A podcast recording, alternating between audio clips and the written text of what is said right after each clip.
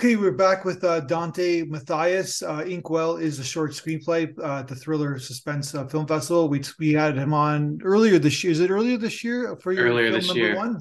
Yes, yes. Number one was a, a best student short at the Thriller Suspense Festival back How is in number February. One doing? Is it still number one? Like, It's it's doing okay at festivals. Yeah, it's uh, we're keeping it out there for the rest of this year, and hopefully we'll release it. I'm aiming for January first, 2024, and it will be on YouTube. you're gonna put it on YouTube? Yeah. It's a bad joke though, I guess, right? Because you called this the, the the film number one. So Yes, yes. It's the pound sign one off the comic book pages. So this script is another kind of, you know, not comic book, but it's about about uh, an unskilled artist. I'm going to do your your your synopsis. An unskilled artist discovers a pen that will draw whatever he wants at the cost of his talented friend. Hmm So Yeah. go ahead. Oh no, it was just there's a lot of inspiration between number one and this film that uh that number one really informed how Inkwell would go. There's a lot of similarities. So it's uh it's fun to talk about both projects and for both projects to be out there in some form at the same time. So one's assuming that you're going to make this into a, a movie. Yes, I'm going to be making it short in the next couple months, currently assembling my team right now. So okay, so what does it mean by that he could draw whatever he wants at the cost of his talented friend? So the whole script is based off of AI art. And it was the idea was to take the themes of AI art and the many conversations that were being had over this last year and try and synthesize it into a natural story. So the pen draws much like a AI prompt generator does, things like Midjourney, all that. And so we decided that uh, well, I decided that the story should have this development and it should be this pen, and it's very magical, almost like a Twilight Zone episode or an old horror comic book from EC. And so we took that, and then I decided to kind of add another layer to it, which was as the pen gets stronger, the artist, the talent gets weaker, and they uh, they're struggling to hold on. As the pen succeeds, they start to fade away. A very strong message movie, but I think it really works for where we are right now. So you already have an Instagram page for it. Uh, yes. as per this podcast, you have 70, 72 followers. Yes. Not bad for for a film that hasn't been made yet. yeah, not not so bad. I think a lot of people from number one are really excited to see how this goes. And and I'm, I I had to notice that everything's in black and white. Are you going to shoot this film in black and white? Yes, it'll be black and white uh, to contrast what number one's giallo aesthetic was. So as we're kind of evolving into the future with AI, you're going to give us a classic black and white movie. hmm Nothing like throwing it into the past for us to understand the present. I guess. So you you mentioned Twilight Zone. Uh, Mhm. Did you if you like you're very relatively young? I'm assuming. How did, you you've watched the the the series some of the episodes? Yeah, yeah. I mean, I Rod Serling's one of my biggest inspirations as a storyteller. The ability to tell these rather quick, compelling, fun, interesting narratives, while also in almost every episode having a very serious moral question. It never takes itself unseriously. Uh, it believes everything it's saying is important, and it was important in its day, whether it was talking about race or or humanity and it's so it's just aged so well so i want to kind of echo that kind of style of filmmaking and of storytelling here It is interesting that it, it has aged very well, and it, it, I, I think it's probably the most influential, definitely like TV show. Like you see, you see like nods to the Twilight Zone or kind of like blatant ripoffs of the Twilight Zone in so much stuff. It's kind of amazing that, Mhm. And then now your generation's watching it. You're kind of making, you're kind of uh, giving inspiration from it too. yeah yeah it carries on through the ages for sure Hundred percent. They did. They tried to remake it too, right? I guess the, I don't know Mhm. if you watched some of the new the newer jordan peele yeah and i i even enjoyed those and that's kind of it's interesting to see that uh you know other people are still looking back at these classic television shows and drawing inspiration and that's been a great source as well the new twilight zone because it's talking about uh, kind of making those older stories contemporary and how we might translate that type of style of Serling's writing and all those talented writers into a uh, modern lens. So you you kind of mentioned that you said the, the story couldn't be written a few years ago.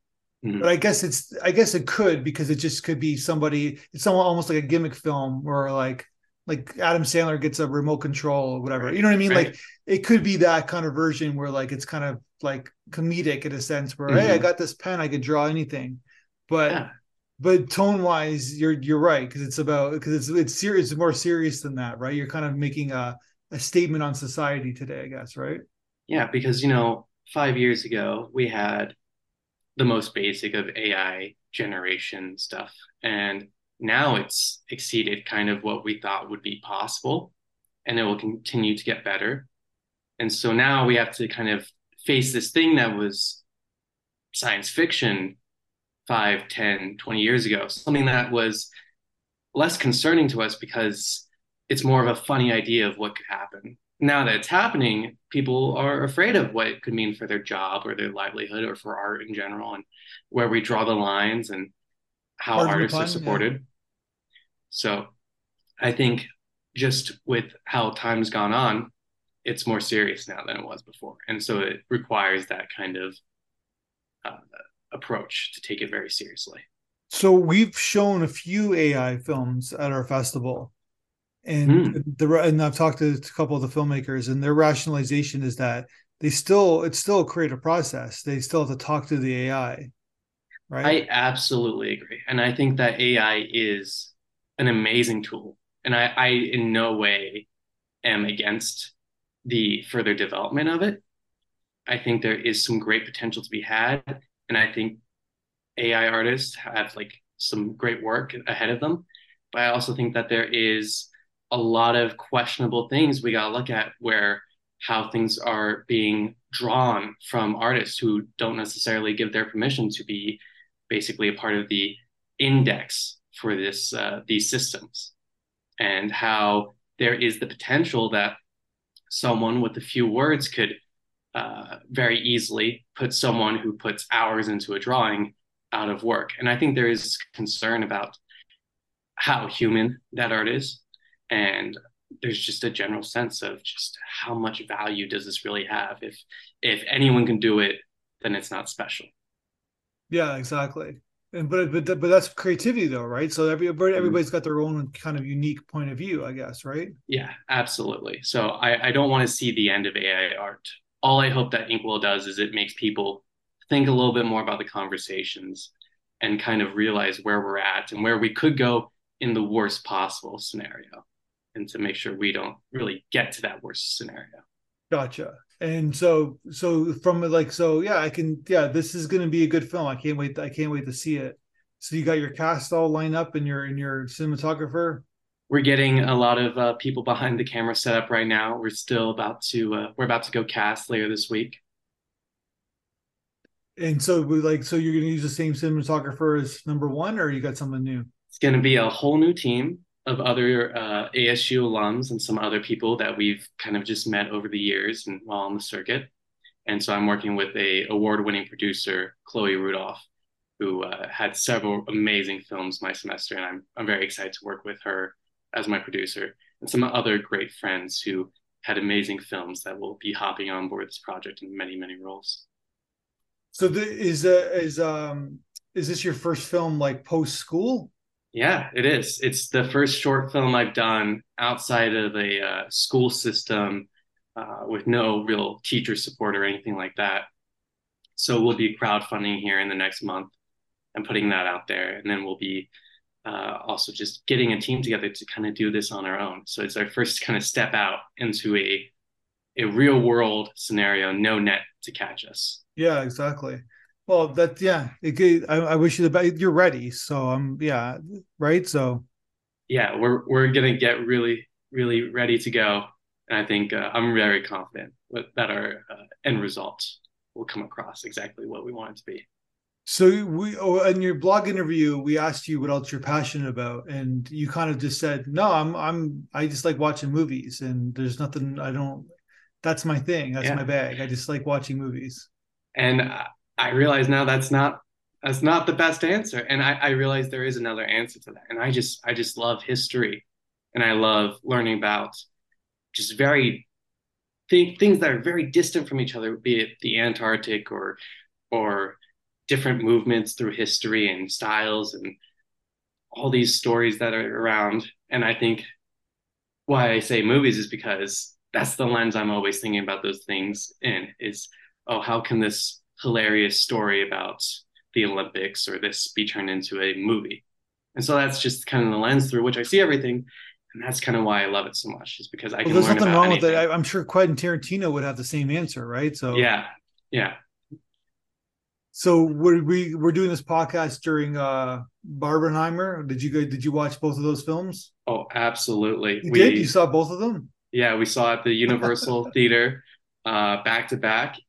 The tickets were sold out here, so we had to do a eight o'clock p.m. showing of Oppenheimer, which yeah. means we got out of Barbie, uh, which we saw second at two a.m.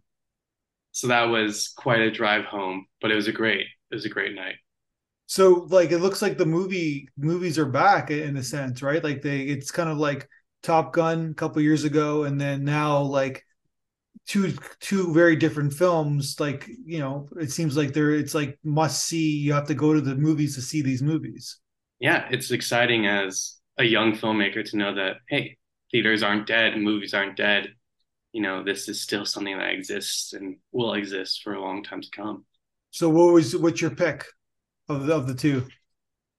I say Barbie. I oh, really? Barbie. I love. Shocked it. by that. As a thriller guy, like uh... I know, I know. I uh, I adored Barbie. I adored every second of it. The playlist has been going off in our house for the last uh, week since we watched it, and I can. I we might go back again and watch both. Barbenheimer too. So, but what's like? It's it's. I I, I was like I they they took a year, right? Mm-hmm. Like, because they were supposed to come out last year, and I, I'm assuming tone wise that it's almost an impossible film to nail, which they, they I guess they did, right? Yeah, oh, they absolutely did. I thought it was hilarious, emotional, and just it, it's probably the most fun I've had in the theater this year, other than Spider Verse. And so you got Baumbach. Have you seen some of it in, in Greta Gerwig? Oh, like yeah. in, independent, like jury, jury like can I say that jury filmmakers they they make films about families like dysfunctional families marriage story and you know little women uh lady bird uh those are all amazing films so yeah I, I love all the filmmakers and the writers that are that were a part of this weekend release so it was really exciting to have because yeah, very different some, styles Baumbach's made some pretty genius films like back in the day, like back in the last stories. 10 years, right? So yeah. So, yeah, I really like both their styles and they came together in a really awesome way. They made this they, they, made this Hollywood monster hit. Like who I never would have thought in a million years he would have he would have been a part of that. Yeah.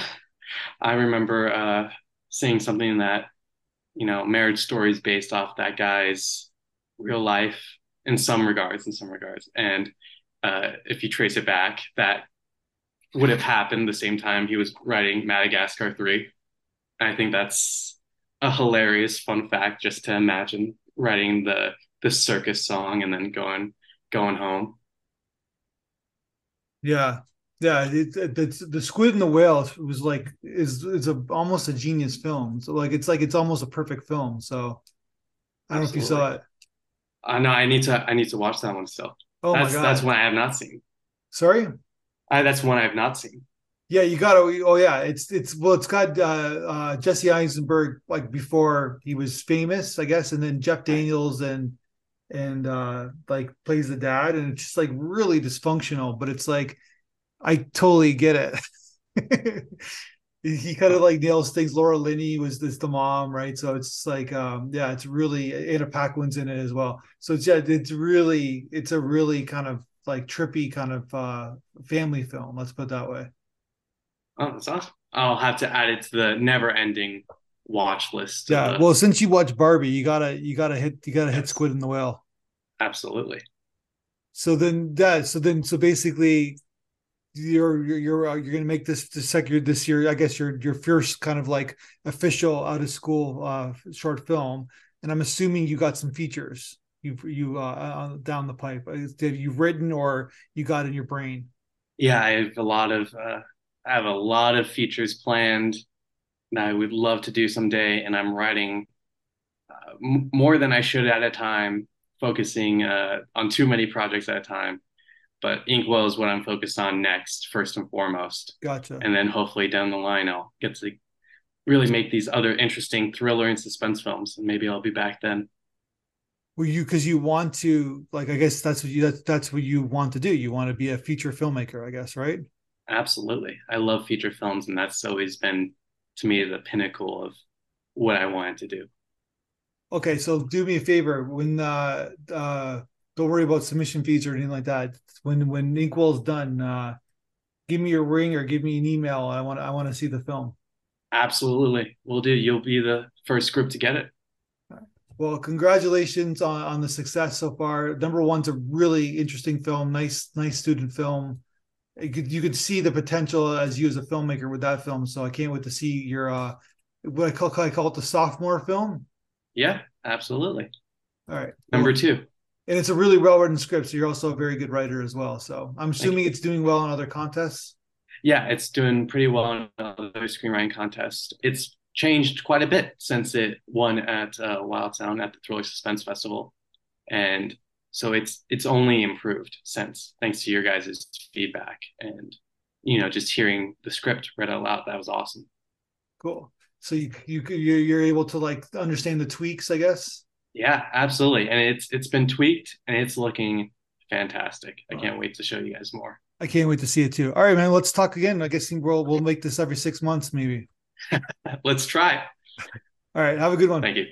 One, two, three, four, five.